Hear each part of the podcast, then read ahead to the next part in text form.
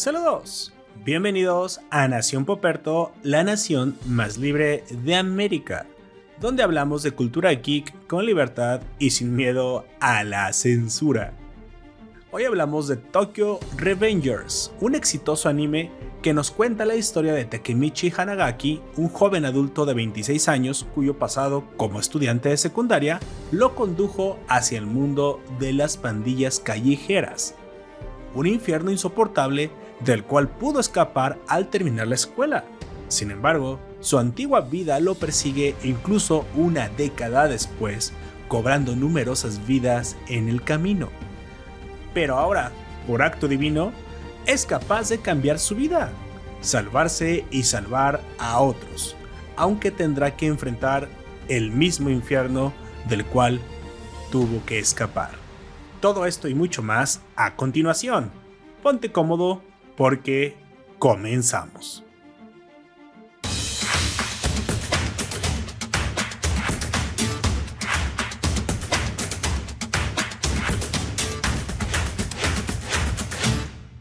Saludos, raza. Yo soy Lord Poperto, seré tu anfitrión durante este podcast. Te recuerdo que estamos transmitiendo en directo por twitch.tv diagonal Nación Poperto. Suscríbete para que nos acompañes en vivo y síguenos en los sitios de podcast más importantes de Internet. En esta ocasión me acompaña el fabuloso miembro de la nación, el hombre del cabello más alborotado. Por favor, preséntate. Hola, eh, buenas tardes, noches, días. Ha pasado un tiempo pero ya, ya volví. Y aquí vamos a estar hablando de los cholos, el anime. los cholos, el anime. ¿Eso qué? Bueno, pues eh. se agarran a filerazos, asaltan, matan a uno. ¿No son cholos? Oye, bueno, pero para el resto de nuestros escuchas de que no son de México, ¿qué crees bueno, que sí. ellos usan pandilleros? Bueno, vamos a decir desde, desde adelante. Eh, los españoles les dicen canis, creo. Canis. Nosotros decimos cholos a los pandilleros, pero para efectos de este programa, cholos en, de ahora en adelante serán pandilleros, eh, gente de la mala vida, lo que tú quieras decir. Así es. Bueno, eh, Tokyo Revengers, amigo, hace tiempo que no hablábamos usted y yo, hace tiempo que no eh, grabamos un episodio de un anime tan delicioso. Sinceramente, creo que desde el año pasado no habíamos hablado de algo que yo personalmente hubiera disfrutado tanto. Creo que pues la nostalgia, e, e, en parte a mí me pega la nostalgia, es suponer que para muchos de otras generaciones más abajo es un poco como la vida aspiracional que todos hubiéramos querido todos nos hubiera gustado tener así como que una vida de, pandillas, de amigos, de pasarla muy bien. Pero la verdad es que no es tan bonito. O sea, si vamos realmente a ver eh, lo que realmente eso significa, no está tan chula la cosa. O sea, no está tan bonita esa vida. Sin embargo, bueno, Tokyo Rangers nos trae algo, algo idealizado, algo diferente. Que bueno, también hay que ah, explicar un poquito en el contexto que lo, que lo, está viviendo el protagonista, ya que no es lo mismo estas pandillas como de gamberros japoneses que lo que nosotros consideramos aquí de la delincuencia juvenil, ¿no? O sea, o lo, que, puede... tenemos de este lado del charco, está más, está más cabrón. Bueno, les recuerdo a los escuchas que en esta primera parte no habrá spoilers o no habrá realmente muy, spoilers muy interesantes o fuertes nosotros avisamos cuando empezamos a hablar de cosas puntuales de la, de la serie, ¿no? La introducción, en esta ocasión simplemente con, pues hablaremos un poquito de, de, la trama, de la trama general y de lo que, bueno, para muchos de nosotros hay que puntualizar la gran diferencia, ¿no? La gran diferencia de, de las pandillas japonesas o las pandillas que estamos viendo aquí, que son como específicamente como de motociclistas, como estudiantiles, del clásico, de la clásica, clásica traducción inglesa del gamberro, que parece más como una, una cultura, una subcultura de la identidad propia de la rebeldía, ¿no? Es como lo que vivimos algunos que ya tenemos varias décadas en esta tierra, en, en nuestro, en nuestro lado, yo sobre todo en Hispanoamérica se vivió al mismo tiempo yo creo que eh, el skate, ya ves que todo también es influencia de los Estados Unidos, ¿no? Los skatos o los que los patinetos o los que hacían skateboarding, también al mismo tiempo confluía un poco la cultura del punk Y, los hemos. Los he, claro, los hemos. los hemos. Me, acabas de acordarme de la, de la vez que hizo un pedote. No, la vez que hizo un pedote que incluso salió en televisión nacional, que un grupo de ponquetos y escatos fueron a partirse ah, la madre con un grupo de emos y que se mandaron al hospital a un güey como por dos meses. Sí, es cierto. Escat, escatos y ponquetos contra emos. Y decía, es el mejor tiempo para estar vivo en, en esta vida, amigo, en este mundo. y en su real, güey, qué pedo. Pero, pero bueno, hablando de eso, precisamente esta cultura, esta subcultura japonesa de los gamberros, me parece más que hay que especificar que yo creo que para muchos de nosotros puede sonar un poco extraño, ¿no? Pero los japoneses, específicamente cuando son estudiantes, pues anhelan una clásica, una clase de libertad que todo joven rebelde en sus años, eh, sus mejores años, sus años mozos eh, anhela, ¿no? Y que no solamente anhela, sino que muchas veces es incluso necesario porque, eh, sobre todo los japoneses, terminan arrepentiéndose de muchas cosas que, que no hicieron en su vida y es algo que los termina persiguiendo. Y también incluso de este lado del charco a veces es necesaria la, este, la rebeldía en ciertos niveles para que tú crezcas como, con responsabilidad y pues demostrarle que a, tus papás o a quien sea que esté a cargo de ti, que puedes hacer las cosas. Creo que es un, un sano rifirrafe, un sano, em, un sano balance entre el joven que quiere su propia libertad, su identidad, porque puede demostrar que puede cargar con ciertas obligaciones, ¿no? Todos fuimos adolescentes, güey. O sea, yo mismo no puedo decir que no, que no tuve alguna clase de confrontamiento directo con la sociedad, con los papás, con los sacerdotes, con la religión, con los profesores. Yo estoy en escuela católica, güey. Para que veas, o sea, y en algún momento yo basaba el satanismo nada más por, por hacerte una identidad. Por llevar la contraria. Por llevar la contraria, güey. ¿Quién no lo hizo de, de, joven? Sinceramente, no, no, nunca participé de pandillas, pero sí tenías lo que conoces como tu clásico grupo, ¿no? Tu célula. Grupito que creías o, o, pensabas en tu cabeza que operabas como una célula delincuencial, ¿no? Así, poco, mira, qué malotes somos. Y sí, en algunas ocasiones algunos grupos eran un poco, pues digamos, mmm, propasados, ¿no? En, en los grupos uno aprende a fumar, uno aprende a, eh, espero que no, a drogarse, o al menos prueba la droga alguna vez en los grupos uno... A, tomar alcohol, a, sobre todo las, maldiciones y ese tipo de cosas. Ah, claro, el lenguaje. Todo el boom. El, sobre todo, es, bueno, en mi caso pues ya fue desde, creo que desde que iba en, el, en la primaria, porque pues yo vivía, desde siempre he vivido en barrios un poquito más pesados, vamos a decirlo así. Este, sí, más calientes. Donde en donde yo vivía cuando, ahorita vivo en una parte en la que es pesado, pero antes vivía en un lugar en el que mis vecinos eran cholos, los de frente eran cholos, los del otro lado eran cholos, pandilleros, y aquí te los puedes encontrar, eh, pero no son mis vecinos tal cual, sino que yo digamos que vivo en la, entre comillas, la parte más tranquila, porque es en un fraccionamiento al lado de la parte peligrosa, pero pues obviamente está todo junto, pues eh, eh, no es tan tranquila como. Digamos que viven en el barrio, pero no son tus vecinos propiamente directamente. No. Bueno. Ajá. Y cuando era más chico sí me tocó incluso ver cómo se navajeaban en una cancha de básquetbol y está, está cabrón. O sea, también hay que decirlo, o sea, uno puede jugar de chico a ser medio pandillero, pero del dicho, del dicho al hecho hay mucho trecho, ¿no? No es trecho. realmente el salto a ser un delincuente real no es, eh, yo creo que no es fácil, sin embargo uno está cerca de esos ambientes y lo puede llegar a ver. Vemos en el, en el anime precisamente, aquí está la diferenciación, que se habla de estas pandillas callejeras, pero que parecen más como grupos de amigos que buscan una identidad propia, como dije, eh, la, subcultura de los escatos, la subcultura de los arquetos, la subcultura de los emos, que de cierta manera puedes decir que son incluso hasta necesarios en la sociedad, ¿no? Para que los nuevos jóvenes encuentren su camino en la identidad, luego eventualmente desarrollen una personalidad, hacen amistades, terminan sentando cabeza. Me viene mucho a la mente este anime eh, que se llama Great Teacher Mizuka, no sé si lo recuerdas. Great Teacher Mizuka es, literalmente eso, ¿no? Dos pandilleros que en su juventud hicieron desmanes, pero cuando llegan a cierta edad sientan cabeza. Uno se vuelve un comerciante, tiene su propia tienda, y el otro que es Onizuka se quiere un, un, profesor, ¿no? Dices, güey, o sea, tú eres un pinche delincuente, pero de los de verdad te la pasabas peleando. precisamente para enseñarle cosas a los, a los muchachos, que sí les termina enseñando, pero sí, quiere ser un maestro. Pero fíjate, ahí creo que viene un poco la, la diferenciación, ¿no? Viene la idea del japonés, de la cultura del gamberro, realmente es como demostrarle a la sociedad que no les gusta lo estricta que es y que eh, el japonés específicamente eh, en, en Onizuka, por eso quiero hacer la comparación, dice algo muy, muy profundo. Dice, yo quiero darles una oportunidad como a mí no se me dio. Algo, esa es la moraleja de Onizuka, del gamberro que dice que esta sociedad te tacha por ser un poco diferente, por querer sobresalir.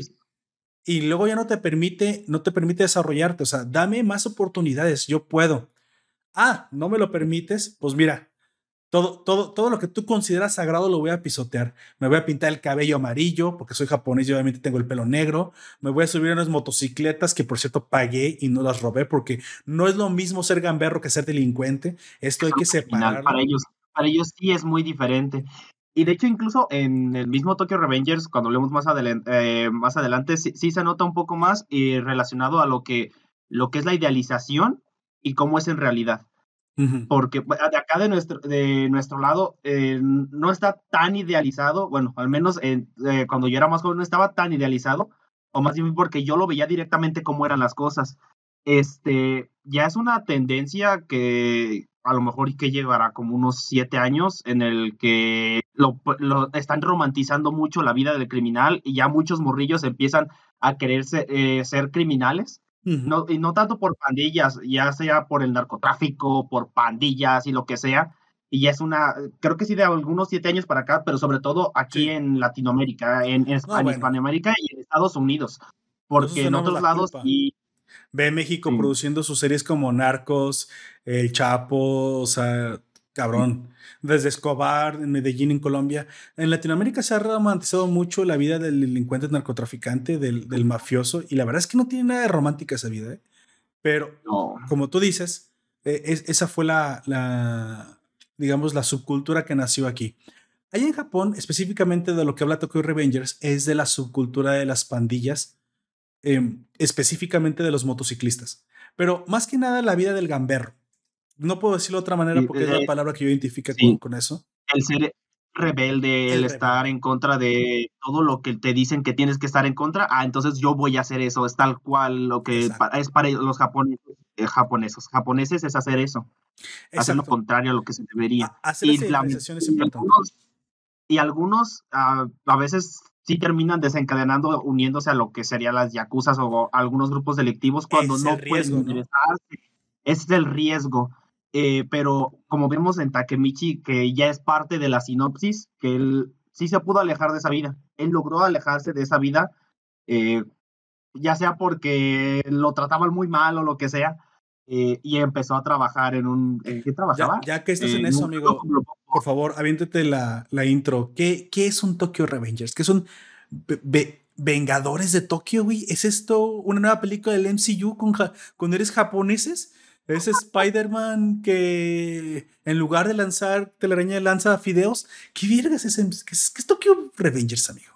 Pues Tokyo Revengers gira en torno a nuestro amigo el Takemocho, el, Takemichi, que es un, bueno, ya es un vato de 20 años, este, ah, en el que 30, güey, 27, 26, creo.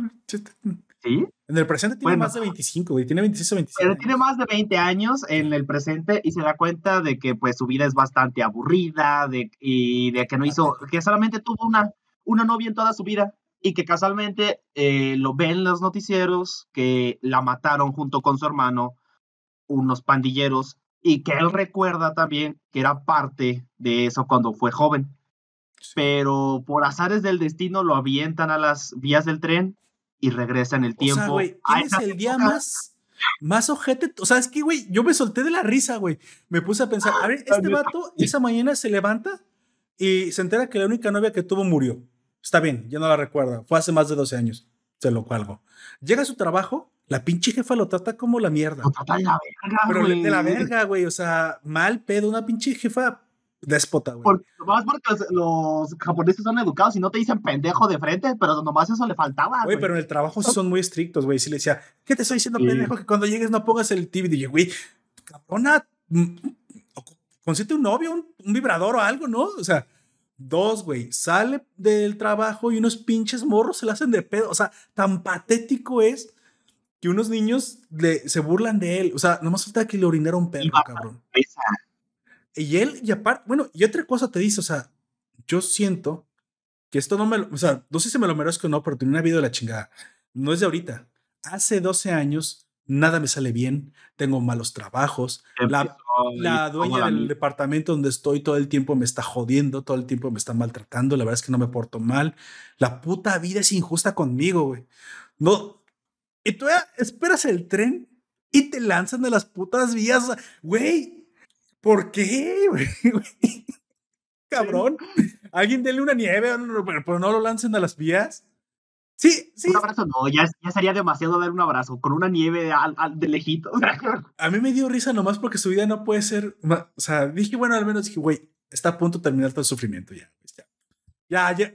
¿Te acuerdas lo que decimos aquí, güey? A punto de un mundo de fantasía y convertirse en una loli mágica de 300 años. Allá sale con Madoka, ¿no?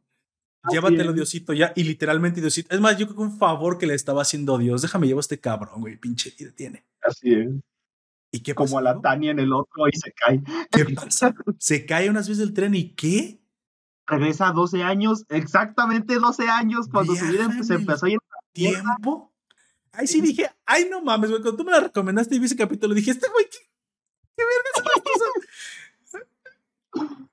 o sea, en Como muy random, güey. O sea, o sea, todavía el, de, el, el, anime de Raised, que si te pones a pensar, realmente tienen muy similares las premisas ah, todavía te hace pensar como que, bueno, el poder, la mariposa.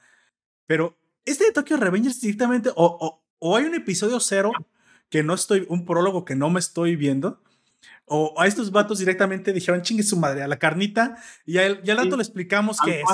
Entonces, eso pensé, güey. Dije, ah, no, ¿sabes qué? Esto me lo van a explicar. ¿Para qué me pongo? Luego, ahí te va no preguntes. no preguntes No, ahí te va el medio spoiler de lo del manga. Tampoco lo explican demasiado bien.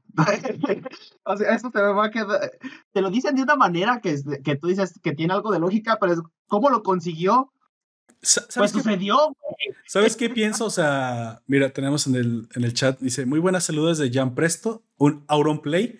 Auron Play, saludos, que nos saludos desde Jan Presto. Saludos. Entonces, yo pensé, mira, eh, los japoneses son muy de Dios, por favor, ayúdame. Y ya ves que su kami es como pues varias veces, ¿no? Quiero pensar que aquí la, el, el, evento significativo es que Dios te da una segunda oportunidad, porque todo tiene que ver con esto.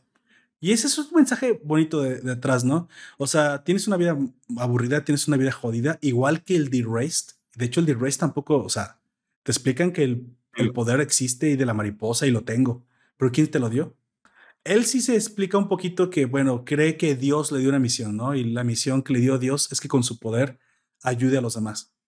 Bien, bien, me gusta, o sea, ¿por qué no? Pero este... Aunque las en el de Reset están más, más cabronas porque el de Reset se queda en coma y el, el tiempo sigue pasando en su, en su ah, línea temporal, güey. Y el de Tokyo Revengers, cuando eh, regresa, regresa justo al momento en el que se fue. No, no, no, también sigue pasando el tiempo. No, no, unos días, pasan días, pasan días nada más. Nada más pasan el mismo tiempo que pasa, o sea, yo entendí que al mismo tiempo que pasa, se recorre en el futuro. O sea, él solamente puede saltar. Pasa un día en el pasado, pasa un día en el futuro también. Ajá. O el presente, ¿eh? porque pero, es el futuro, güey. Pero, no se, queda en coma como el otro cabrón, sin poder hacer nada durante todo ese tiempo. Entonces yo me pongo a pensar, bueno, Dios te da la oportunidad, Takemichi. O sea, es cierto que tu vida es una mierda, es cierto que tú tomaste esas decisiones al fin y al cabo de todos modos. Sí, pues no puedo decir que no fuiste víctima de las circunstancias, yo sé que pasaron cosas, pero lo harías diferente. Es que en ningún momento yo noto que Takemichi realmente quiere cambiar las cosas y es donde me sacó de onda. Dije, bueno, no hay justificación para lo que pasa, pero bueno, este es Tokyo Revengers.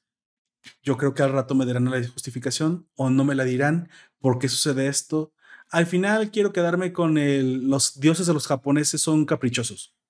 Y hay un dios japonés que le dice a Takemichi, hazlo diferente, hazlo mejor. Porque ni siquiera es como, claro que lo haya mandado ahí para salvar a nadie, ¿eh? O sea, simplemente se va al pasado. Y, de hecho, él solo toma esa decisión. Él solo toma esa decisión. Que bueno, eso es también lo que me gustó. Porque este primer viaje al pasado, él tomó una serie de acciones, buenas acciones, que reditúan en el futuro y que terminan dándole el objetivo del futuro, ¿no? Esto diríamos un poquito más en los spoilers, pero me gusta, me gusta. Es, es el, el decir que el karma existe, güey.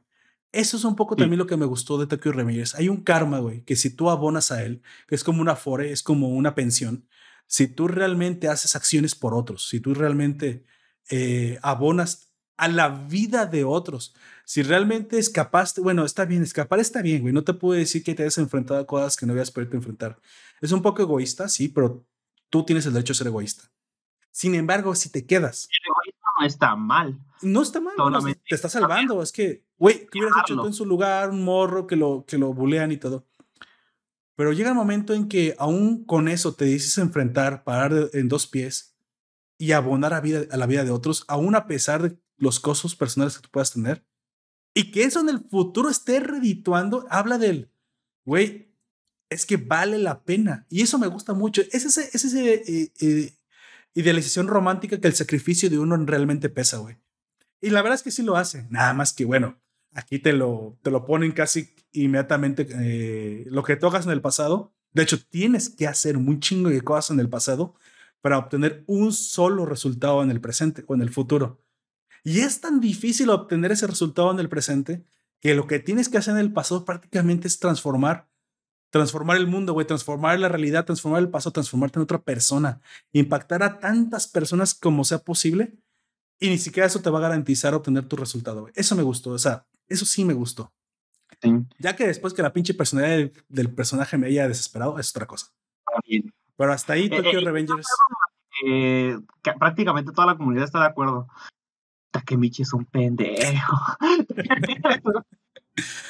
Güey, yo ¿qué le vio Hinata, güey? O sea, tiene que ser la morra más dulce y tiene que haberle visto algo, güey. O sea, o se parece al papá, güey, o Takemichi tiene una, o sea, ya sabes que los que lo, eh, luego vemos a las mujeres ven al, al, al, al, marido en el papá, o los hombres luego buscamos la mamá en algo así tú que ha pasado, güey, porque ellos, ajá. Porque al chile no se me ocurre porque él Quiero pensar que fue clásico de japonés de nos conocimos desde que éramos muy niños y como ya me acostumbré a él, pues me voy a quedar con él porque como soy japonesa es imposible hacer relaciones después de los 15 años por esta puta sociedad que me obliga a trabajar hasta morir. Y lo cual sí es algo muy feo. Y de hecho de viene de la cultura del gamberro, güey. O sea, cabrón, yo no quiero graduarme para salir a un mundo que me va a hacer trabajar hasta que me muera. Y Japón dice... O morirme trabajando. Vete a Así es Japón, güey. Ni modo. Y a lo mejor los occidentales no lo entendemos, pero, pero así es, ¿no? Entonces... Pero ellos tampoco entienden lo que nosotros hacemos. Al final, Porque para, ellos... para quienes lo han visto, es la historia de redención, de, de una redención que, que se tiene que trabajar. Me gusta porque es una redención por la cual hay que luchar, que no está fácil. Y es una redención que muchas veces muchas personas buscamos. Es la segunda oportunidad o tercera oportunidad o cuarta oportunidad que a veces queremos y la sociedad no, nos quiere dar, güey. Me quedo con, con ese como el mensaje, eh, el ultra mensaje de la serie. Obviamente a través de ciertos detalles de los cuales vamos a empezar a hablar. Así que si tú no la has visto y quieres verla, y ya te interesó con lo que... Te la recomendamos mucho. Vaya a verla. Sobre todo, sobre todo si, pues bueno, si todos tuvimos una, una adolescencia en la que nos creíamos o queríamos que nuestra adolescencia fuera emocionante, llena de aventuras y llenas de, de peleas con otras pandillas y que sentirnos los reyes del barrio, bueno, te va a gustar porque, pues bueno, es, es el anime, es el shonen pandillero por, Iba a ser por, por pero no sé si hay otro, pero creo que sí es el primero que veo así. Ya que Odizuka sí tenía. Podría haber otros en el que se el tema, pero no es el principal. Por ejemplo, lo único que hasta ahorita se me viene a la mente es Yuyu Hakuso, que también tenía temas relacionados con pandilleros, pero no era lo principal. No era lo principal. Yuyu Hakusho lo relaciono mucho más como con Bleach. Era más el, el otro mundo, el desarrollo. Kaisen porque es ese tipo de cosas. Jujutsu Kaisen también podría ser por ahí. Claro. Entonces, bueno, te recomendamos pares el podcast aquí y vayas a verla y, o escuches nuestras eh, reseñas sobre la parte con spoilers. Así que, sobre advertencia, no hay, engaño.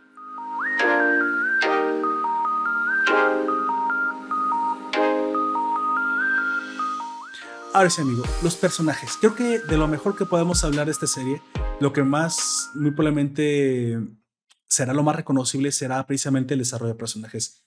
Curiosamente, una serie donde el desarrollo de personajes secundarios es tan o a veces más importante que el desarrollo del personaje primario. Suena a veces como una excusa eh, la existencia de Takemichi, güey. Pues, sí tiene un avance, pero comparado con todo lo que hacen los, eh, hacen los demás y cómo avanzan, no es nada. al chile se nota porque quiere mejorar, te dice, eh, se vuelve más decidido, se vuelve un poco más valiente, se vuelve un poco más este, proactivo, pero no, tampoco, tampoco es mucho. Tenemos el problema. El problema es que él sufrió una vida de mierda una vida que se fue al garete en algún momento del pasado. Tan importante es a veces vivir nuestras experiencias en la infancia, en la adolescencia o en el desarrollo que nos pueden marcar de por vida. Creo que eso sí es cierto, es algo que hay que decir. Y la mera verdad es que es ese tipo de cosas que a mí me gusta mucho tratar porque como, como yo ya te lo he contado y, me y lo, siempre lo, lo he dicho, eh, la crianza es igual al destino, güey. Y en ocasiones lo único que necesitamos es conocer a la persona correcta en el momento correcto o relacionados con las personas correctas. Pero ¿qué pasa cuando es al revés? ¿Qué pasa cuando no conocimos a las personas correctas? ¿Qué tal si las personas incorrectas se atravesaban en el peor de los momentos y nos quemen de por vida? Para mal, güey. Y vemos eso en Takemichi, vemos cómo su vida se ha ido al garete, cómo le falta confianza para... Digo, es que la confianza lo es todo. Si te van a tratar, si te tratan mal en un trabajo y no te gusta, te cambias. Pero hay veces que el en el trabajo no te tratan mal simplemente porque luego uno atrae ese tipo de cosas, güey. Uno no tiene la suficiente confianza como para exigir, como para pedir, o simplemente como hablar eh, de forma directa con las personas y establecer un límite de respeto, ¿no? Muchas veces de lo que huimos es algo de lo que ya no podemos confrontar solos, güey. No hay una persona que esté ahí con nosotros eh, que, que pueda echarnos la mano, güey. No hay una, persona que haya estado en el momento adecuado. A lo mejor estamos rodeados de, buenas personas, pero no nos pudimos comunicar con ninguna en el momento oportuno y no nos pudieron ayudar, ¿no? Eh, eso es de lo que habla Tokyo Revengers. ¿Qué pasa cuando las estrellas se alinean, pero de forma, de, forma equivocada y terminan precisamente arruinando nuestra vida? Y sobre eso, precisamente es con lo que quiero comenzar, ¿no? la vida de, Takemichi se fue, se fue a la mierda en un momento sumamente importante de su vida, que es la época en la que eh, muy probablemente muchos de nosotros vivimos unas, las experiencias que nos marcan de por vida. Dicen por ahí los psicólogos que entre los 13 y los 15 años se establece la personalidad del individuo. Entre los 15, si quieres más, vamos a estirarlo más, un poquito más, entre 13 y 16, tenemos de dos o tres años para establecer muy probablemente qué seremos en el futuro. ¿Te imaginas? Tan importante Nuestra es esa personalidad se empieza a desarrollar de una manera mucho más extrema porque cuando somos pequeños somos una esponja. Y es todo todo lo que nos gusta, lo que lo tratamos de hacer, lo tratamos de copiar, pero cuando llegamos a esa edad es cuando nos damos cuenta que a lo mejor y esto no me gusta tanto y me gusta más esto que nunca había visto antes o a lo mejor y sí me gusta, pero prefiero ver otro tipo de cosas y nos empezamos a forjar de una manera más estructurada, por así decirlo. La búsqueda de una manera más de la identidad, así es. Pero fíjate que en ese momento puedes tener una mala compañía, una mala experiencia y te marca negativamente. Negativamente eh, te puede arrancar la confianza del ser. Y yo, yo me identifico mucho con Takemichi en ese sentido porque yo como muchos, muchos de nosotros, sufrí bullying en la escuela, güey. Afortunadamente, en el momento adecuado, en el momento adecuado, eh, surgió una oportunidad para escapar de este mundo que muy probablemente me estaba marcando de por vida y pude salir casi por los pelos. y comenzó un desarrollo, un saneamiento. Tienes que sanar, güey, las heridas, tienes que sanar internamente, tienes que forjarte una, una, una personalidad. Al día de hoy, hoy veo mis bullers, bueno, han pasado más de una década. Yo me pregunto, ¿siempre fueron tan pequeños? ¿Siempre fueron tan pendejos? sí, exacto. Pero bueno, eh, entiendo la importancia de sanar, güey. Entiendo la importancia de conocer a la gente adecuada porque yo... De, verdad cambiar. Sí. Porque la, es a través de ellos que puedes tú mejorar, güey. Somos el promedio de las personas que nos rodean. Y, e, y eso es verdad. Es, eso, eso lo quiero, lo quiero decir aquí. Eso es verdad. Entonces, Takemichi tiene en un momento de desarrollo tan importante una, pues una, una muy mala experiencia y se desarrolla con la gente equivocada.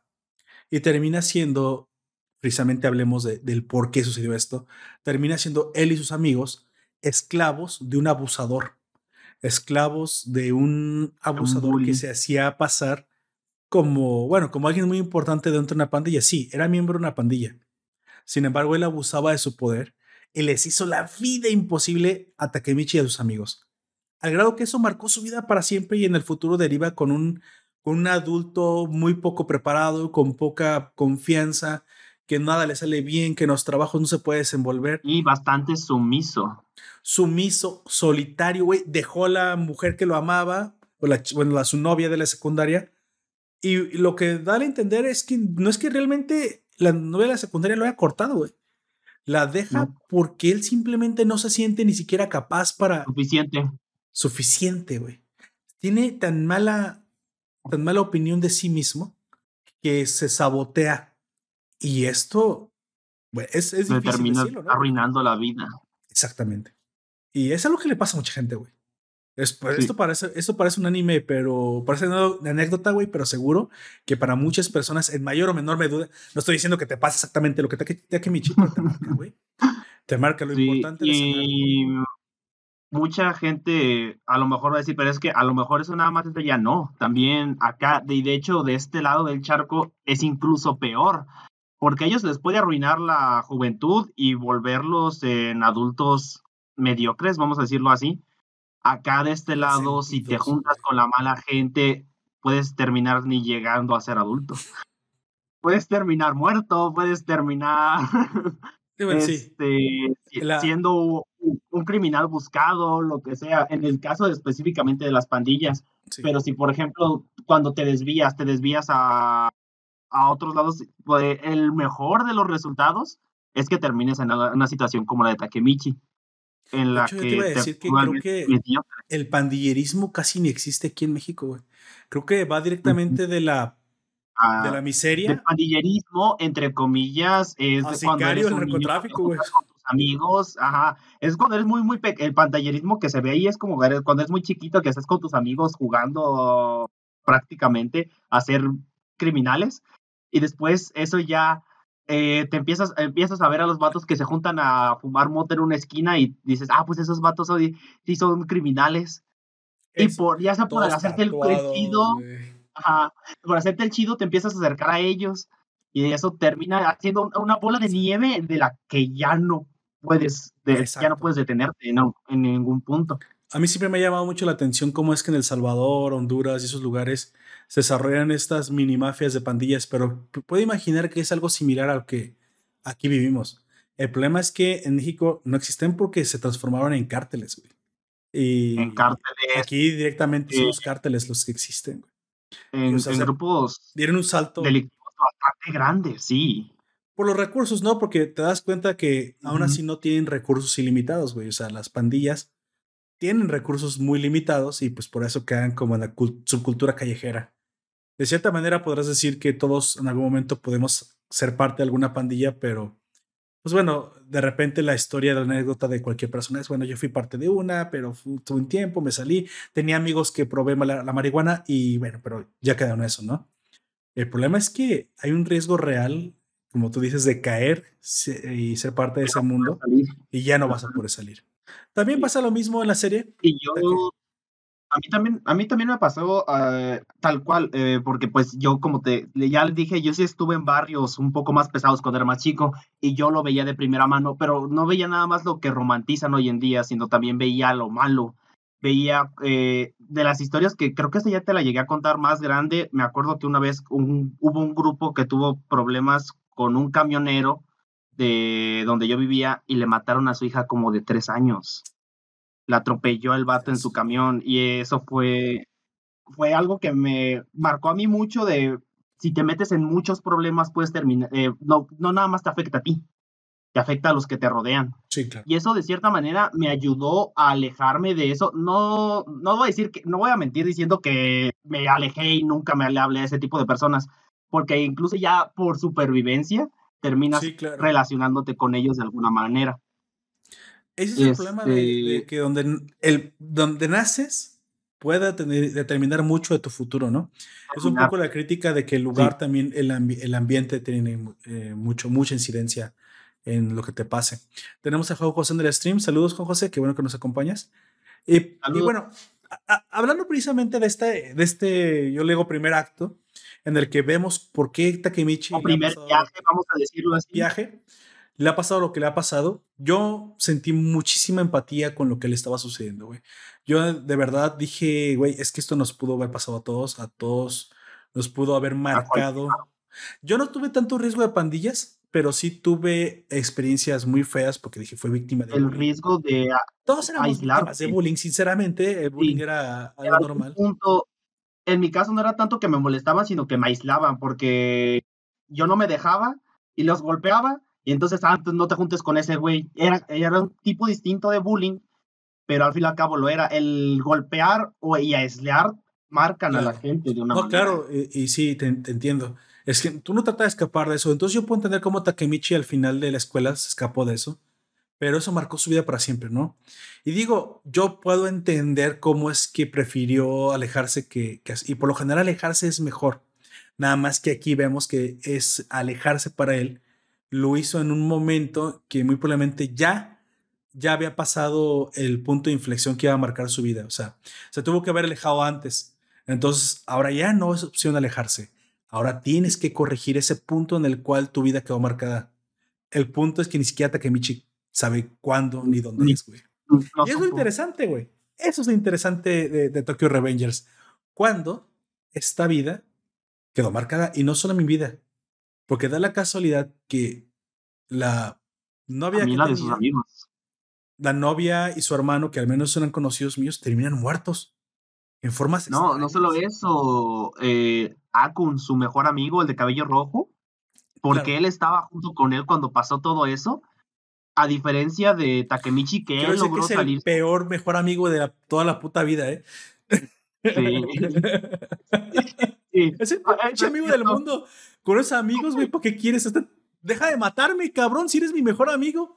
Lo siento, güey, es que tengo miedo, por eso te mato. ¿Qué, pinches cosas es esa? ¿Qué, De hecho, esto se puede conectar con lo que tú habías dicho antes del egoísmo, güey. El egoísmo de Akun lo orilló a, a, lastimar a su mejor amigo, güey. Y, y, en el, y en el camino suicidarse tres veces, no, dos veces, dos veces. En, múltiples líneas temporales el güey termina de todos modos suicidándose, güey.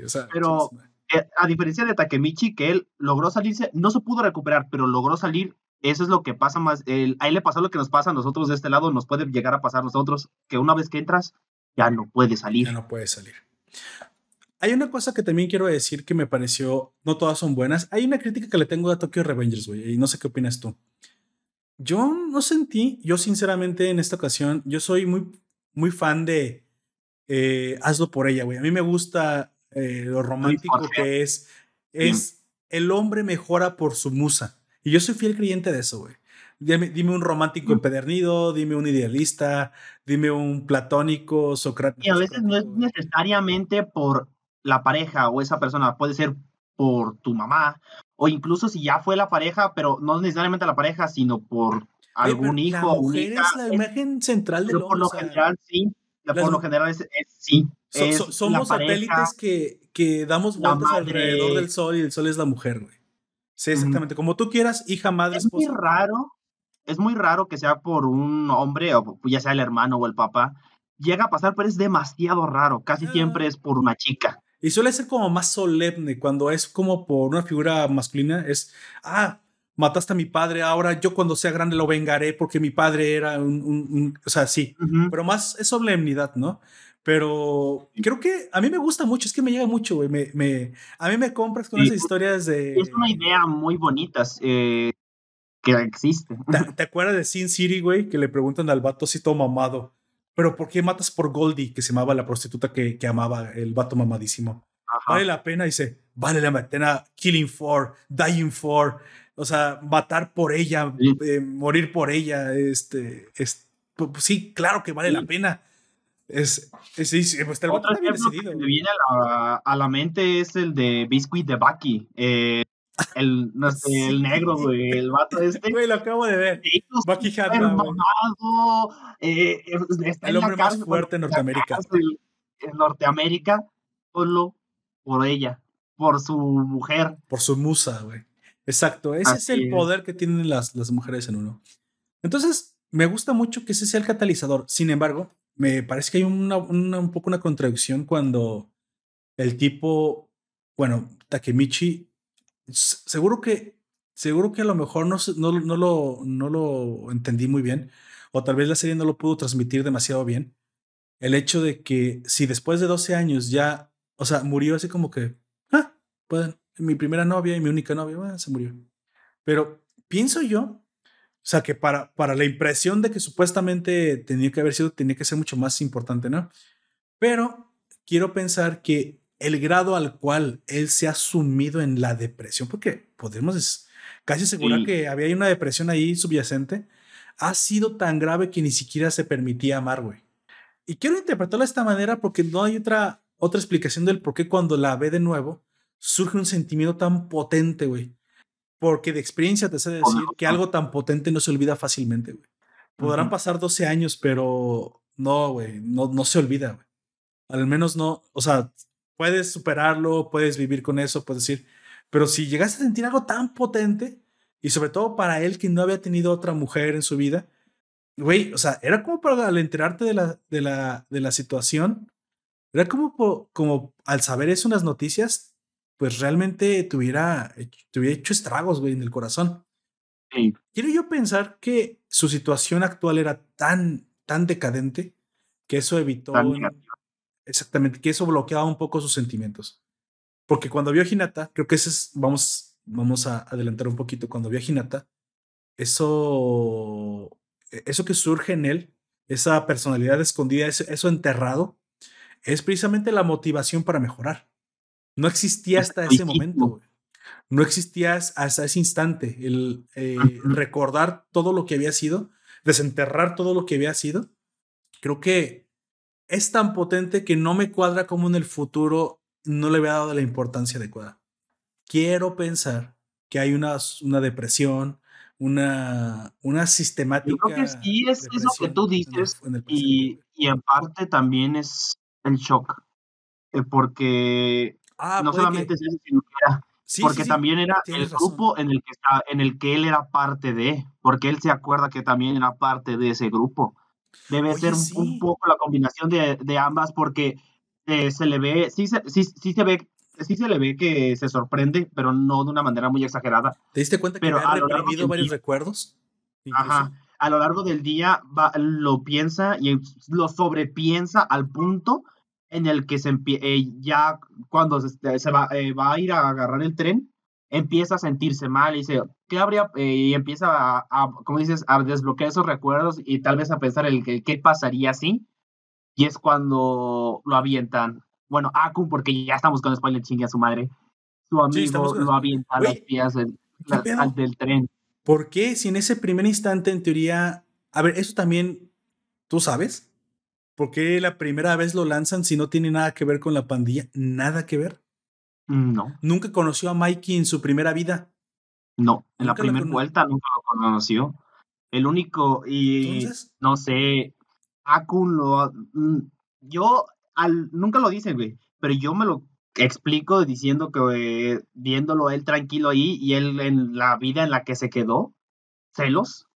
y rabia contenida que de repente explotó y lo, eso fue lo que, lo, provocó. Hay una referencia circular porque después cuando lo veía todo tatuado la segunda vez, ahí en teoría ya conoció a Mikey y lo empujó al tren por órdenes de, de Kisaki, güey, del vato malo. Pero eso fue la segunda vez que lo vio. Bueno, de hecho, la primera vez que lo vio en el futuro ya ha cambiado cuando ya es como está rapado y tiene tatuajes. Entonces, eh, no, esa es la primera. En, el primer viaje adulto. está tatuado, y, está, y está rapado. Y es cuando lo avienta. Esa es en la que no sabemos por qué lo hizo. Lo avienta porque lo mandó a matar a Kisaki. Pero la primera, primera vez. Si es que estamos confundiendo. Sí, te entiendo, te entiendo. Y te estás confundiendo. En la primera, en la primera es en la que lo avienta las vías del tren. en la segunda es en la que aquí sí te lo ordena, pero es cuando avienta, se avienta con su propio carro contra el, en el que está Hinata, güey. Esa no, es, la segunda la que ordena. No, ese es el tercer amigo. O sea, el tercero cuando no, está rapado es con el coche. La segunda es cuando se suicida y la primera nunca le damos la cara, solo sabemos que es él. Pero la razón es la que cambia. La primera vez que lo lanza a las vías del tren, no sabes por qué lo lanza. Pero cuando lo ves en el, en el, bar, sabes que lo, que, lo, que lo ordenaron. Pero entonces, ¿por qué fue la primera vez, hijo de la chingada? O sea, nomás viste a tu amigo, ah, mira, déjalo, voy a saludar y pum, y lo aventaste. Y, de hecho, esto es un medio spoiler, incluso del manga, porque tampoco no lo explican después qué es lo que pasa, porque hay un punto en el que, y de, eh, hecho es en la misma serie ese punto, en el que Akun ya también empieza a, a, a, pensar en alejarse y se convierte en barbero de verdad y ya, el, su destino es ese y eh, que es la última vuelta. Ahí Akun ya no está en la mafia, güey. En la Tokyo Manji ya, ya no está.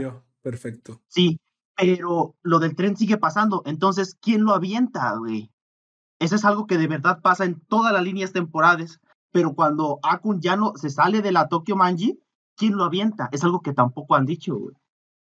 Es un hueco tan grande como el socavón que se hizo en Puebla. sí, güey porque no hay explicación de... Sí, tiene, tiene esa contradicción muy cabrona la, la serie.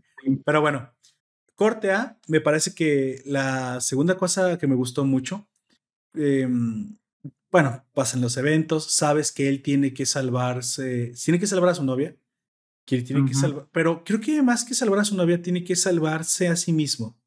Pero parece ser que su destino y el de esta chica están más vinculados de lo que él cree.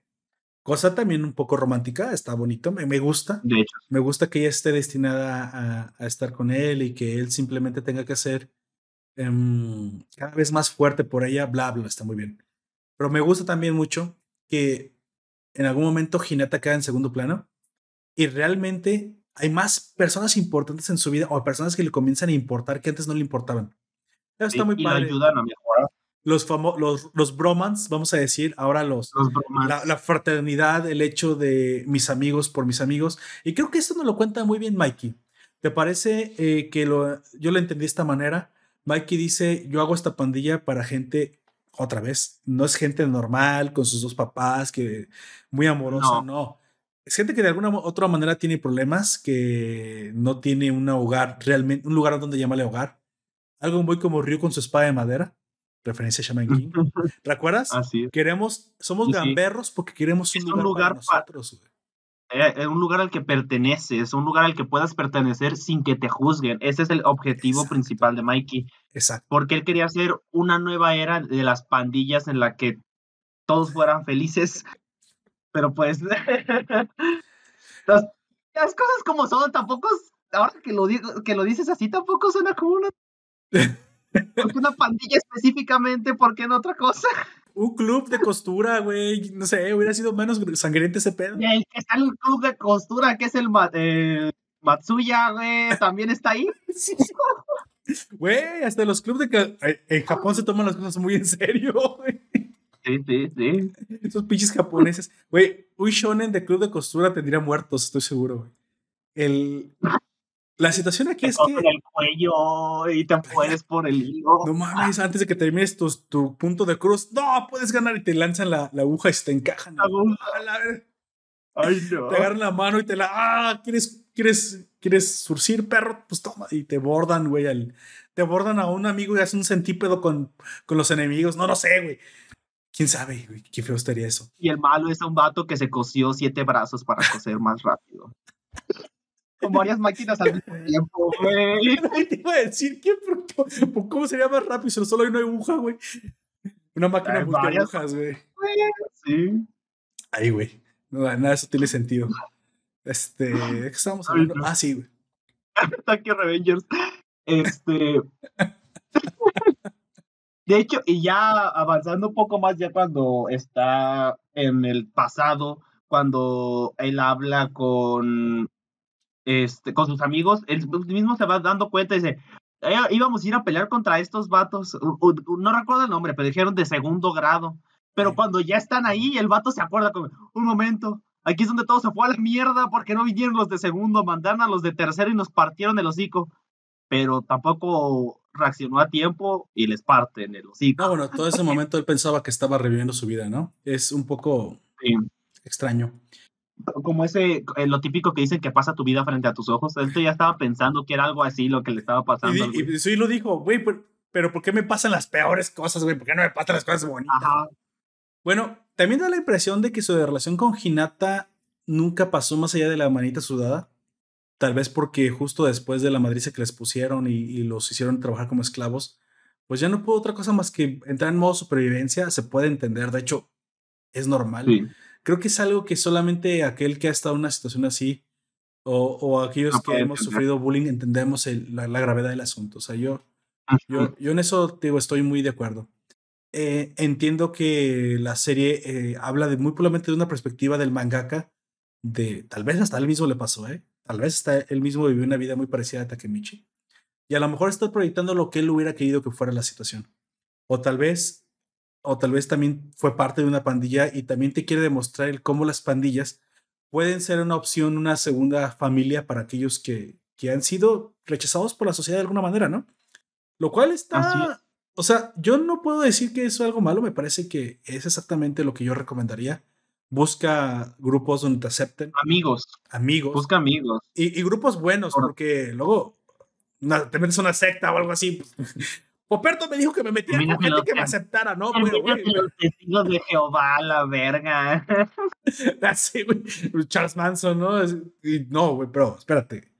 Y es que muchas veces el, sí el grupo ayuda a compensar las carencias de uno, pero también uno tiene que ofrecerle a un grupo, si no simplemente se vuelve un parásito resentido. Y creo que ahí donde viene también un poco el mensaje de eh, cuando él no tenía nada que ofrecer a la Tokyo Manji, a la Toman, pero el día que vio, por eso, vio Hinata y dijo, tengo un objetivo.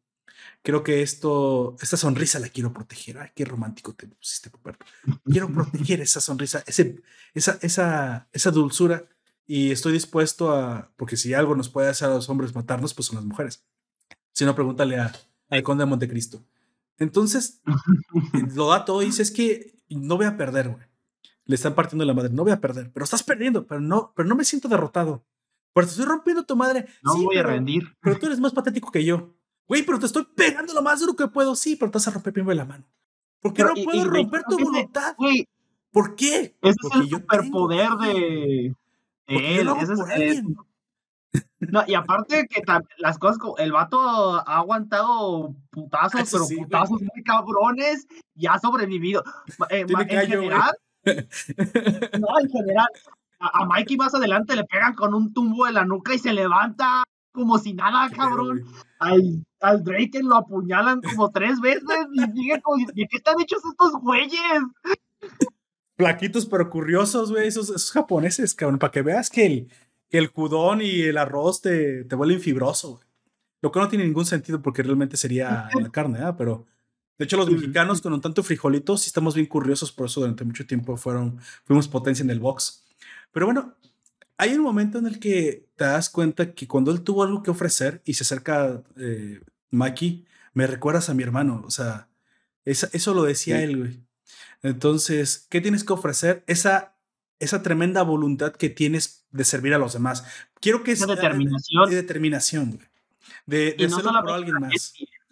ajá, pero no solamente eso, sino que él llega a contagiar esa determinación a los demás como se ve más adelante cuando hacen la pelea contra Valhalla, porque, y cuando hacen también contra la Mobius más adelante, este, bueno, ahí mismo, porque ya se están sintiendo mal, se están sintiendo derrotados.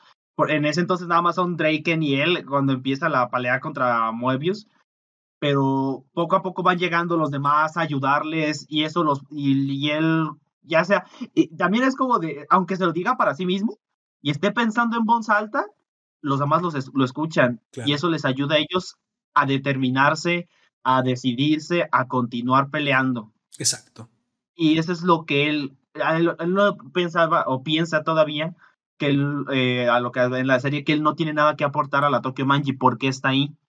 Pero Mikey ve eso, Drake ve eso, todos eh, ven que él puede aportar eso en la motivación, el entenderlos, esa empatía que tiene también por ellos y querer ayudarlos a todos, es lo que está él sumando a la Tokyo Y luego sí se pasa un poco de sentimental. Eso no, no me hubiera quejado si le hubieran quitado un poco de. Es que también los hombres no somos así de llorones, güey. Sí, sí puede ser sensible, pero creo que no somos así, güey. O sea, no porque no podamos, sino porque no es, no es nuestra naturaleza, güey.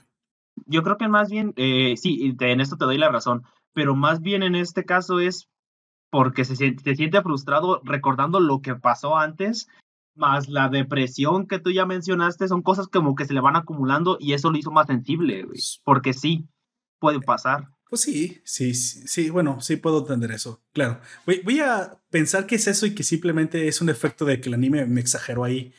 Porque le, le quita un poco, mira, cuando lloras tanto le, le quita el peso a las lágrimas, güey.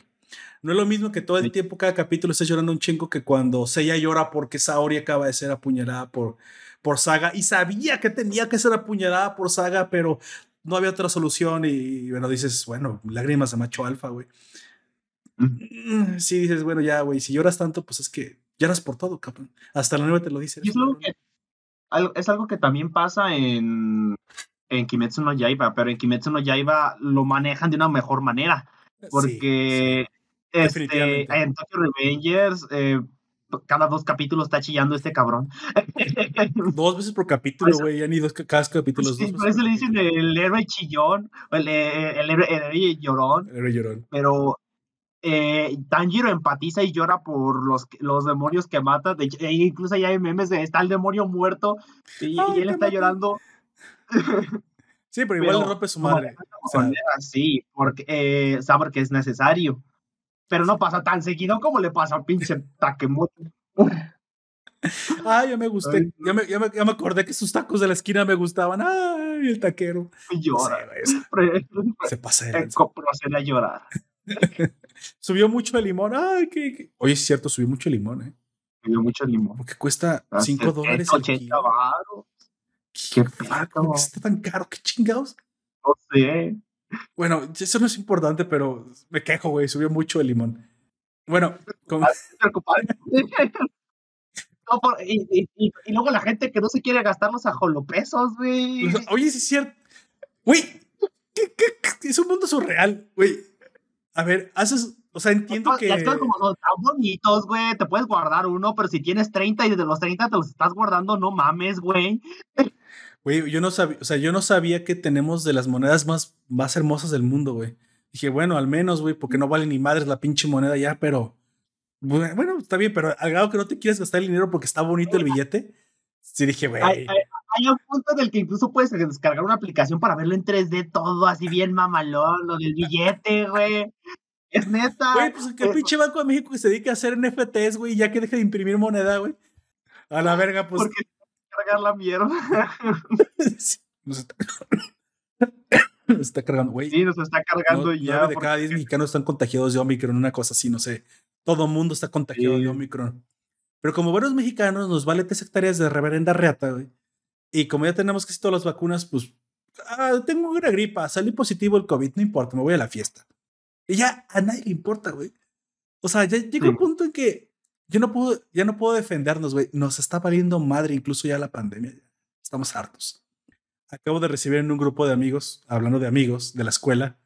Eh, yo, yo posteé mi prueba, a mí me salió negativo. esta sería la segunda vez que me hubiera infectado, pero no, no me infecté. Fue solamente gripa y vulgar gripa, güey. Hasta me sentí mala, puta gripa. No, eh, aparte, ahorita que me. Los dos amigos ya son positivos, güey. Hay gente a la que le está dando COVID y influenza al mismo tiempo, o sea, la gripa. Las dos juntas, güey. O sea, ¿qué? ¿Están coleccionando enfermedades o qué, güey? Y, y diabetes, güey, ya está, güey. Tres, tercia te gano, güey.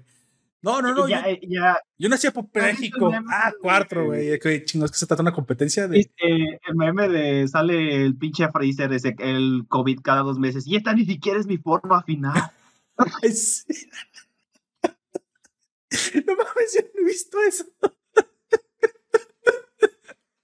No es mi forma perfecta, güey. Qué chingados él.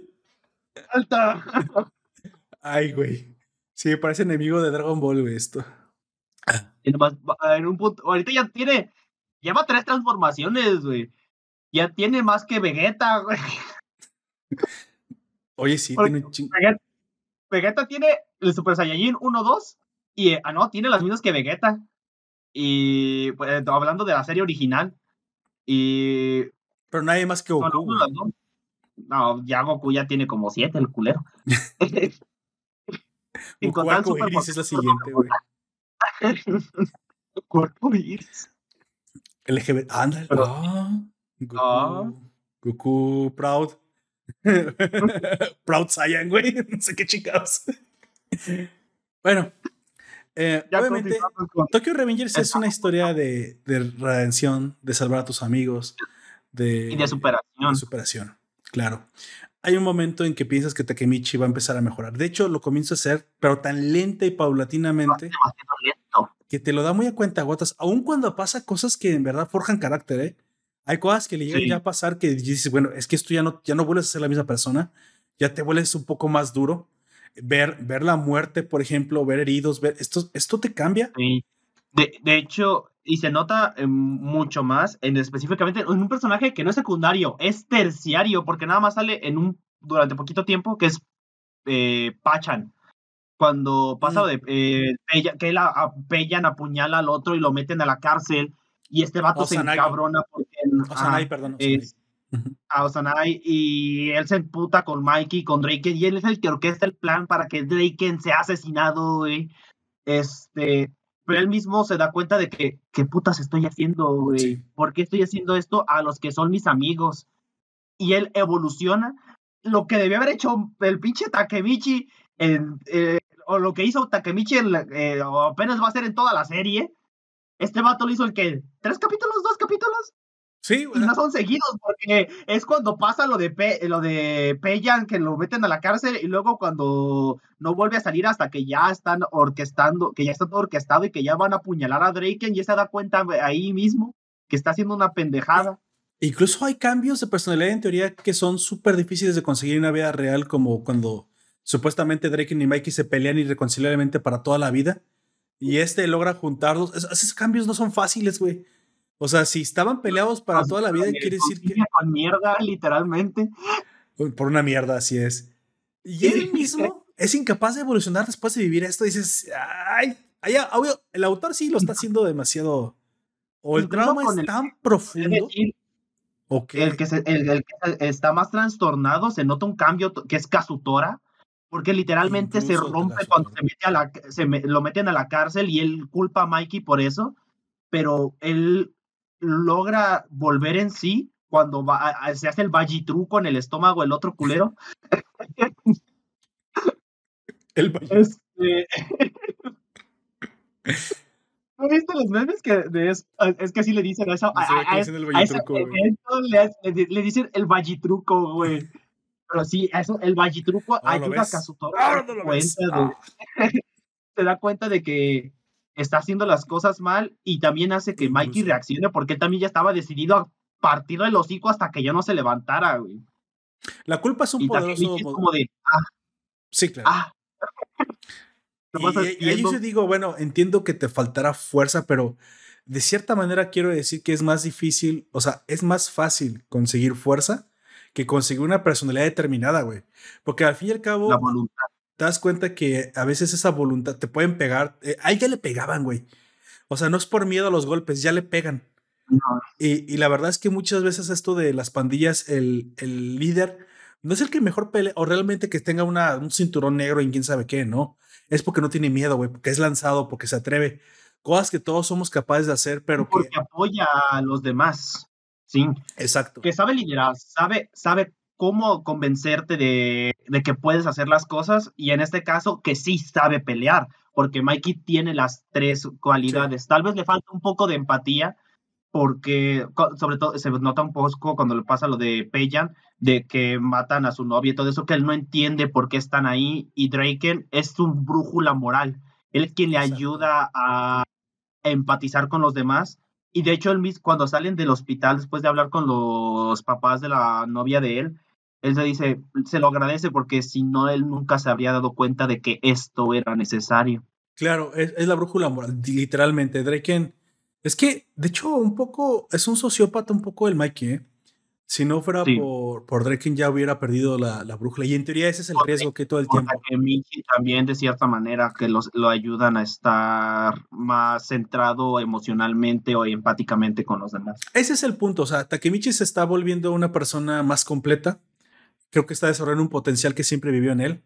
Pero sí me desespera la velocidad que va, sobre todo por lo que ha vivido y que pienso que ya deberíamos de ver ciertos cambios. Aunque sé que estos cambios llegarán, o sea, en el manga lo he visto, sé que estos cambios llegarán, pero ah, cabrón, me lo estoy dando cuenta. Muy, muy, muy Vamos, vamos avanzando a la última parte que quería hablar, que era precisamente el cómo hacia el final de la serie. Ahora, sobre montado sobre la trama dramática que en algún momento te tiene que, que atrapar porque si aparece un pinche drama de pandillas, dices, bueno, comienza a pensar, eh, cada vez hay más gente que tiene que salvar. Cada vez está, tiene que salvar a Draken, Kazutora, a Baji, pero salva el alma de Baji, no el cuerpo, por el alma de Baji la salva. Salva el alma de Kazutora, salva a Mikey de convertirse en teoría. Pero entonces dices, bueno, ¿qué pedo con Kazuki? Kazuki en algún momento se tuerce a Mikey. Kisaki, perdón, Kisaki. Ah, ¿Y cómo vas a hacer para ser líder de la Tokyo Manji? O sea, ese, ese tipo de cosas. Está este vato aquí, eh, ¿cómo se llama? Obstruyendo el, tan peligroso, el que es. y, de hecho, eso lo, ve, lo vemos al final, cómo los manipula a todos. Y los tiene a todos manipulados. Incluso el mismo Takemichi lo manipula y mata a Chifuyo en su misma cara. Pobrecito Chifuyo. de, de Valle Ves tu personaje secundario Chifuyo, güey. Besto. Valle son los mejores. Besto Minion que cualquiera puede tener, güey. El, el, el Chifuyo. sí, entonces me parece que la, está un poco rebuscada. Pienso que por ahí están. El autor tratando pues darle más importancia. Creo que más o menos se ve para dónde va a ir la cosa. Pero sigo sin, todavía sin, sin comprender exactamente cómo se va a conectar en el futuro. Entonces, supongo que todavía tengo que ver mucho más para comprender cuál es la... el y luego entre viajes, y yo como te digo que yo ya vi el manga, entre viajes se siguen haciendo más cambios y sigue haciendo, eh, llegando cosas peores y ese tipo de cosas, y es como de, entonces, ¿qué pedo? ¿Qué es lo que va a pasar? Y lo que yo teorizo, esto no, no, no ha dicho nada del creador ni nadie, eh, sobre eso es que si es que logra salvarlos a todos Takemichi, va a ser a costa de sí mismo, güey. Eso es lo que yo pienso. O sea, no nomás es a Hinata, güey, ese es el hermano, es a todos y cada uno de los pinches miembros. Es, más, ya está el malo, solo lo mismo, güey, o sea. Sí, para que salga toda la man, a toda la toman, el vato se va a tener que morir, güey. Y yo creo que eso es lo que va a pasar, güey. Que Takemichi se tenga que sacrificar a sí mismo por ellos, güey. Y eso es lo que yo creo. Que él se haya aventado a sí mismo la primera vez al tren. La verga. ¿Cómo va? No, no, no. No. ¿No? Sí, nada. No, no tiene, no tiene sentido, güey. Es que si viaja 12 años, tendría que ser 12 años en el futuro del tren. Y realmente el presente es dos años en el futuro. No, no va a pasar eso. Por lo que yo me refiero sí, no, no, güey, no. sacrificarse de alguna manera, güey. Yo estoy seguro de que algo así va a pasar, güey. Porque. Yo te la dejo más este, fácil, güey. Tiene que cambiar a Kisaki. Tiene que, o sea, al que tiene que salvar es a Kisaki, güey. realmente todos valen madre. Al único que tiene que salvar es ese güey. Y así ese güey no, no, no se vuelve una persona que seguro lo, le pegaban de chiquito, lo violaron, algo le pasó a Kisaki. Solo, solo quería un mejor amigo porque realmente viene, su odio viene de, de la idolatría que le tiene a Mikey. En teoría, Kisaki está usando tácticas maquiavélicas para acercarse a su ídolo. Pero ¿por qué alguien se aferraría tanto a una, una idealización? Tiene una descompensación emocional. Entonces hay que ir más al pasado de Kisaki para entender qué le está pasando al vato. Yo solamente quería encajar y ser alguien y tener amigos. Algo más grave todavía que Kazutora. Sí. Porque si es un psicópata de verdad, entonces tiene que matarlo. No hay otra forma de, de, salvar a la, a la Toman. Hay que matar a Kisaki si no tiene salvación. A Kisaki. Sí. Entonces está complicado ese sentido. Es que sí, es que sí es muy, muy difícil que lo esté haciendo, pero luego también hay un tema que te lo dicen, y te, lo dicen en la serie todavía, el impulso oscuro de Mikey, porque Mikey hace muchas cosas. Cuando estuvo a punto de matar a Kazutora, oh. nadie le dijo nada. No, pues todos tienen miedo, güey. Pues sí. que se ese vato, güey. Te una patada y te mata, No. pero a lo que me refiero, para que llegue a ese punto, nadie, eh, como tú dices, es Kisaki, a Kazutora Kisaki sí lo influenció de cierta manera, a los Valhalla Kisaki sí los influenció, pero para que Mikey llegara al punto de matar, de querer matar a Kazutora, Kisaki no le dijo nada. Pero había matado a su hermano. O sea, Kisaki sabía que nada más tenía que prender la mecha en Mikey, porque había pero es que ya había eso eh, en la serie, no lo había perdonado, pero ya lo había superado, ya no estaba pensando en lo que le había pasado con su hermano. En este momento lo estaba matando por Baji por lo que le había pasado a Valle. Pero ese impulso está ahí, güey. Eso es a lo que me mm. refiero. Es específicamente ese sentimiento que él tiene. Es otro tema bastante pesado con lo que va a tratar en el futuro, güey. Entiendo. Sí, no, y estoy de acuerdo. Pues bueno, yo creo que eso lo estaremos viendo en el futuro. Creo que es algo que estaremos viendo. Sí, que sí se confirmó ya. ah, bueno. Confirmada ya. no sé si vaya a salir este año, pero ya está confirmada que sí van a sacar una, segunda temporada. Bueno, vamos llegando al, al, final. Amigo, ¿lo que más te gustó? ¿Qué, ¿Cuáles son tus comentarios finales sobre Tokyo Revengers? Como ya dije, mis personajes favoritos fueron Chifuyo y Baji, este, pero me gusta mucho cómo eh, Baji, es, no sé, es, es estoico a su manera, al punto en el que manda a todos a la verga para querer hacerlo todo él solo. Estoico. sí. Un, poco hamletiano, ¿no? Un poco Shakespeareano. la neta. Yo me sacrificaré por todos. Yo seré Sasuke, el, mal, el malote que se sacrifica. Con el, con el objetivo de sacar a Kisaki de la toma. Me gustó mucho toda esa situación de, de Valle. Creo que es mi, em, mi favorito en general. E incluso ya que yo ya he leído el manga y todo eso, me sigue gustando mucho más el personaje de Valle. ok, buena elección. Sí, sí, a mí también me parece un buen personaje. Al, al final me parece que es de lo más rescatable de la temporada a lo mejor no, no, tan, no tanto como a ti. De hecho, mi personaje favorito es el que surce los, los eh, trajes, güey. Este, Matsuya. Matsuya, me, me, encanta ese vato. Es Candyman, es práctico, es como que es el único vato consciente de las cosas, güey. Sabe dar putazos, es inteligente, es consciente, sabe tejer, sabe cocinar, lo tiene todo. Pero aparte, pero aparte ese güey como dice, ¿qué, qué, no, ¿qué no ven que está pasando algo muy extraño aquí? Como que el, No sé, como que el drag, me imagino que el Draken y todos dándose putados y el güey medio pensando la situación. Venga, güey, pero esto no tiene sentido. Si yo a las 5 de la tarde y tú viajas en el tiempo, güey, no hay otra situación, no, hay otra explicación para esto. Creo que quien se pueda estar dando cuenta es que ese, ese güey es como muy consciente, güey. O sea, como que es muy consciente de me gusta Esa, personalidad práctica, güey. Me, me, gusta mucho. Me, me, identifico mucho con este tipo de personalidades. Me gusta ser práctico, güey. El, no, no, no, como que se ve que no, no se pierde en, en, sentimientos y cosas así, como que, como que sabe separar la paja del grano. Me gusta mucho eso. Y definitivamente creo que eh, me gusta mucho, sobre todo me, gusta mucho que la motivación de, de este cabrón. El cambio. el cambio es sea una combinación de, de, dos factores. Creo que es algo de lo que concluyo que me, que me gustó mucho Tokyo Revengers. A pesar de todos los errores que tiene y a pesar de todas las contradicciones que puede tener, creo que su mensaje moral me gusta mucho. Y la nostalgia que despertó en mí, eh, bueno, se, se, ganó un lugar especial en mi corazón. Me, me encanta, me encanta cuando encuentra a Hinata, el momento. Ya después yo sé que se muere y la ve morir por, pero ya la ve morir porque nunca, no lo, te acuerdas que no es lo mismo decir que se murió que verla morir, güey, no es lo mismo. Verla morir. Atropellé un perro, que te digan, ah, atropellé un perro, ay, qué mal pedo, güey, que atropellaste un perro. Ah, no sabes que me bajé y lo vi despedazado y aquí está, mira, no, güey, qué... o sea, no es lo mismo, güey. Mira, hacer eso es algo de psicópatas también, no te pases de ver. No, a lo mejor es cuando un veterinario, no, mira, atropellé este perro y, y, ya todo ahí. Pero no es lo mismo tú ver el cadáver, eso es a lo que me refiero, a que te cuenten qué sucedió. Entonces, entiendo el impacto. Por eso te digo que después de eso debió haber dejado de ser un, un llorón, güey, porque verla morir ante sus ojos, eso es algo tan impactante, güey. Yo no, yo no hubiera sido así el mismo. O sea, y la ves en el pasado y no dejas de llorar porque la ves viva, güey. Eso, eso sí se lo puedo creer. Sí se lo puedo creer. Pero la primera vez que la vio me gustó mucho porque es como el desbloqueo que hace Hinata en él es, es que eh, e, ella era muy importante. ¿Por qué, ¿Por qué olvidé eso, güey?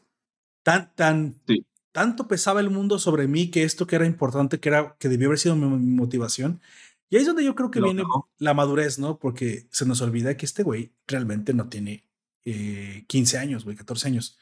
Tiene 26 años. Veintitantos, veintitantos. Que tampoco voy a decir, bueno, a los veintitantos yo pensé que también que ya era un adulto y no, luego ya me di cuenta, no, llegas a los 30 y dices, güey, no, no, ya, ya me di cuenta de lo que es ser adulto, pero eh, este juego ya se puso normal. Yo lo estaba jugando en easy, güey. Porque ya se puso en hard, güey.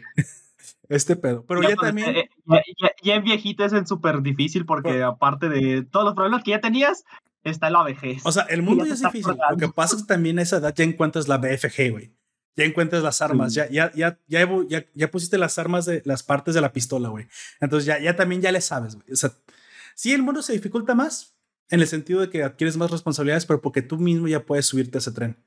Creo que es algo que él hubiera querido a cierta edad y es, hasta la novia se lo dice, es que te ves más maduro. Entiendo que es un hack, güey, y que sí, es, es, es improbable que un morro sea tan maduro a esa edad por, la, por la misma situación. Pero lo exige. La doble personalidad de este güey, ¿te imaginas? De que cuando no está el Takemichi del futuro, te trata como un pendejo.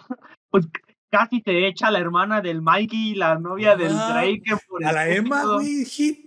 Y Pichivato caliente. Sí, pero al, final me, me, gustó mucho cómo, cómo, cómo, cómo, incluso no la puede ver, güey. Esa escena, la me, güey. No, o sea, yo la interpreto de esta manera. Ella, él no puede ver la cara de Hinata. Le está hablando y no la ve. No sé si me explico. Como el, el bloqueo es tan fuerte que comienza a desbloquear partes de la, de la cara, güey. La primero la boca, luego los ojos, de a poco. O sea, esa niebla se, se, se, se, disipa exactamente y creo que es una llave, una llave al verdadero Takemichi que hace, hace 12 años había, había quedado encerrado. O sea, había vivido, había vivido muerto. Quiero, quiero pensar que esa es la interpretación. A su situación, pues lo mató, tal cual. Mató esa, le mató la determinación, le mató la motivación, la situación que y vivió. Lo peor es que es un amor inconcluso porque luego te das cuenta que a pesar de que, de que él la deja a ella, de hecho, realmente, ella nunca lo deja creer y él nunca realmente pierde la... Y luego, eso también es la única excusa del por qué sea tan poderosa la motivación después, ¿eh? que realmente... Algo que yo creo que tampoco está confirmado es que él la dejó, en el, punto en el que la dejó eh, fue porque pensó para protegerla, sí. Yo también pienso lo mismo. Esto yo pienso porque la situación en la que él está viviendo es muy peligrosa. Se está metiendo con la toma eh, del futuro desde el pasado para arreglarlo. Yo nada más deseo, hubiera cambiado un poquito en el, en el manga, en el anime. Yo creo que, de todos modos, al enterarse de la noticia, el, el shock hubiera sido tan fuerte, pero me hubiera gustado que lo hubiera demostrado más. Que en verdad el shock hubiera sido impresionante. o, en ese momento comenzar a llorar sin, y no sé entender por qué. Y, porque alguien así, que aparte es un sacrificio de ese grado, güey, tienes, te alejas de ella aunque la quieres con toda tu alma, nada más porque sabes que va a estar mejor contigo lejos, no la olvidas, güey. 12 años y no, pasa el tiempo, güey. No. te lo digo, güey. No porque no es, no, la no es como la, cuando las personas te dejan que hay algún problema o que dejan de quererse. No. Es porque, a pesar de que la quieres y porque, y porque la quieres, te separas de ella, porque es lo mejor para ella, o de eso te convenciste a ti mismo. Claro, o sea, y es aparte de eso crece. O sea, no es lo mismo que una, oye, hasta con la ex que se vaya degradando la, la, la relación y la dejaste y, y llegas a otras novias, cuando las vuelves a ver, ha pasado lo malo, se recuerda lo bueno y todavía sientes algo bonito. Bueno, a mí me pasa. sientes una amistad. Hasta, y pero especial, güey. Eh, tú, tú lo entiendes, ni, ni, ni tan normal, güey. Si la sientes especial. Y ella sabe, y tú sabes, y, y, y, ahí hay algo, y, nunca deja de verlo. Se, siente eso, pero cuando es este de esta manera, es el cuádruple o lo quíntuple de lo que nunca cerró, güey. Aparte, es una herida que yo no creo que, al contrario, se engangrena, güey, que se crece, güey, se, se, profundiza. Hay alguien haciéndole así con el dedo picando la, la herida todo el tiempo. Y naranja, güey, porque el limón está muy caro y no lo puedo comprar. No, está pero... muy caro el limón, chinga. Puto limón. Solamente los de México entenderán, güey. ¿Por qué está tan caro, güey? 90 pesos, güey. O no sé, en unos hasta 80, en otros 90, en unos hasta 100. No voy a pagar 5 dólares por un kilo de limones, güey. pendejos, güey. Y la gente que ahorita vive en las ciudades grandes, no. Ay, eso cuesta aquí. Sí, pero acá en, el, acá en la provincia no, güey. Aquí tengo... No, acá en, la, en, las zonas más rurales no, no nunca costó Aquí nacen en la tierra, güey, porque están tan caros aquí. A lo mucho, había, yo recuerdo que antes lo más caro que había subido creo que había sido como hasta 30 pesos. 30, 40, 50 pesos. Y ya, ya estábamos bromeando, güey. 50 menos más de lo que era lo más caro en ese entonces. ¿Qué ¿Viste los memos, los memes? Vendo arpillas de limón, cambio arpillas de limón por una residencial, una residencia sí. con alberca, güey. O sea, entiendo que el aguacate esté caro porque es el oro del el oro verde y que la demanda es tremendamente de Europa y que se cortan las manos. Limón? Pero el limón, ¿en serio? Mis taquitos con limón, ya no voy a poder poner limón. Me van a cobrar el limón en lugar de los tacos. Yo yendo a, a, comer a los tacos y el vato va y se echa siete limones al taco y el taquero viéndolo como de, de 50 pesos, 49 de los limones, un peso de los tacos, yo creo, porque está tan caro. Sí, güey. Ahora que Ay, se tome no. una limonada, ah, perro, eres riquillo. Es millonario. Eres millonario. No, es que era de Lima. Ah, nomás tenía ah. Lima. Ah, bueno. Bueno, eh, creo que con eso terminamos. Tokyo Revengers, una serie súper recomendable, una serie que si tú la disfrutaste tanto como yo, como nosotros, y yo especialmente, todos, creo que todos podemos encontrar algo en esta serie porque pues, nos recuerda una época en la que todos en mayor o menor medida vivimos ciertas ciertos eventos. Todos tuvimos amistades, amigos. Muchos tenemos esos amigos de esa época todavía hasta el día de hoy, gracias a Dios. Uh -huh. Conservamos amistades de ese tiempo. Dice por ahí una estadística que un amigo que después de siete años sigue siendo tu amigo es un amigo para toda la vida. Así que eh, muchos comenzamos haciendo esas amistades. Uno, bueno, hay desde primaria, desde secundaria, pero por lo general es en la, en la última etapa antes de la universidad para los japoneses, porque los japoneses cuando entran a la universidad prácticamente dan un salto como la vida prelaboral. Sí, porque muchas uh -huh. personas pueden decir, no, bueno, es que yo viví en una universidad de puta madre donde teníamos salones muy parecidos a la prepa y para mí fue simplemente una extensión de la prepa. Podrás pensar, o de la secundaria, podrás decir que eso sí para algunas universidades. En mi caso yo no, porque yo tuve una universidad tipo gringa en la que yo cambiaba los salones, cambiaba los compañeros y la verdad es que es muy difícil hacer compañeros tan duraderos y aún así hice un par de ellos, y aún así hice un par de ellos también. Nada más que, bueno, ya la universidad, pues cada quien jaló para diferentes ciudades y se acabó. Sí. Pero luego que ya, están en la misma ciudad, eso es muy es bonito, güey. Y, y, y, difícil de encontrar. Así que si alguien esas, tiene amistades, eh, esas cuídelas. Amistades. Sí. Así que, pues. Hay bueno. que valorar ese tipo de amistades en las que, incluso a pesar eh, de que no se hablen mucho, que cuando se vuelvan a hablar o se vuelvan a ver, era, sea como que prácticamente no haya pasado el tiempo, eso también es bastante bonito. Sí, sí, sí, sí. Yo, fíjate, eh, yo tengo una, un amigo, bueno, lo conoces así por su nombre, por su nick, Sirius. Sirius uh -huh. fue un amigo de la prepa, güey. Y me llevaba uh -huh. muy bien con él en la prepa, pero fuimos a, a, universidades diferentes. Y durante mucho tiempo en la universidad tuve otro amigo que hoy está en Canadá. Y dije, puta madre, pues bueno, todo el mundo se va a diferentes lugares. y, y ahora que yo regreso a la ciudad, a mi ciudad natal, y mi amigo Sirius está en otra ciudad. Hace tiempo, ahora con lo del COVID, dije, bueno, hace como 5 a 10 años que no lo, le hablo, güey. Pues déjale hablo, güey. Y total le hablé. Oye, güey, ¿qué, pedo? ¿Por qué me hablas, güey? Hace, años, hace años, que no, una década que no nos hablamos. Uh -huh. No, nomás, güey, pues, ¿qué no te puedo hablar, cabrón? ¿O qué? No, sí, sí me puedo hablar. ¿Tengo que sacar cita o qué, Dil? ¿Qué me puedes? Güey, ahora jugamos en línea, eh, quedamos de, de hacer una Zoom llamada cada 15 días, güey, para, para cómo están las cosas. Con el de Canadá igual, güey, pero con él es un poquito más tarde, un mes.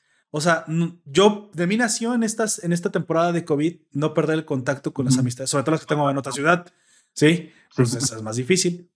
Y las recuperé. Entonces te pones a pensar, bueno, es que ahora realmente es, es de uno quien tiene que hacer eso. Y es más fácil de lo que parece, güey. Lo, es muy difícil romper ciertos vínculos cuando llevan mucho tiempo forjándose. Y pienso yo que esa, esa, ese es uno de los mensajes de valoración que tiene esta, esta serie, ¿no? Cuida tus vínculos, son más importantes de lo que creen, de lo, de lo que crees. Y pues bueno, y que sean buenas, güey. Porque al fin y al cabo también estamos viendo en esa serie qué pasa cuando las, las amistades o, lo, o el círculo no es el adecuado. También te puede llevar a una, a una situación desesperada, ¿no? Sí, este, pues a mí también en lo personal me ha pasado así. Tengo un compita, pues que también, que incluso yo pensé que estaba muerto, güey. Este, pero lo, lo reencontré y, fue como de, ah, y ese vato yo lo conozco desde la primaria, güey. Ya más de, más, de 15 años de conocerlo y con la novia actual de eh, a quien ellos conocen, los que nos escuchan como Dead Wolf que es mi amiga, también yo la conozco desde la secundaria, ella y su prima son mis amigas desde ese entonces, 10 años con amistad con ellas dos. La verdad es que no vivimos tanto los humanos, ¿eh? Así que... no, aprovechen, sí.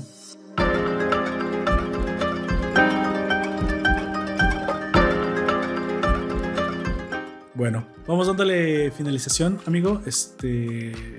Voy, despidiéndome. Antes de irnos, me gustaría recomendarles que se den una vuelta por nuestro Patreon, donde al suscribirse podrán disfrutar de contenido exclusivo del podcast y otros beneficios, como episodios exclusivos, pensamientos que pongo, de repente unos, unos contenidos que solamente están exquisitos.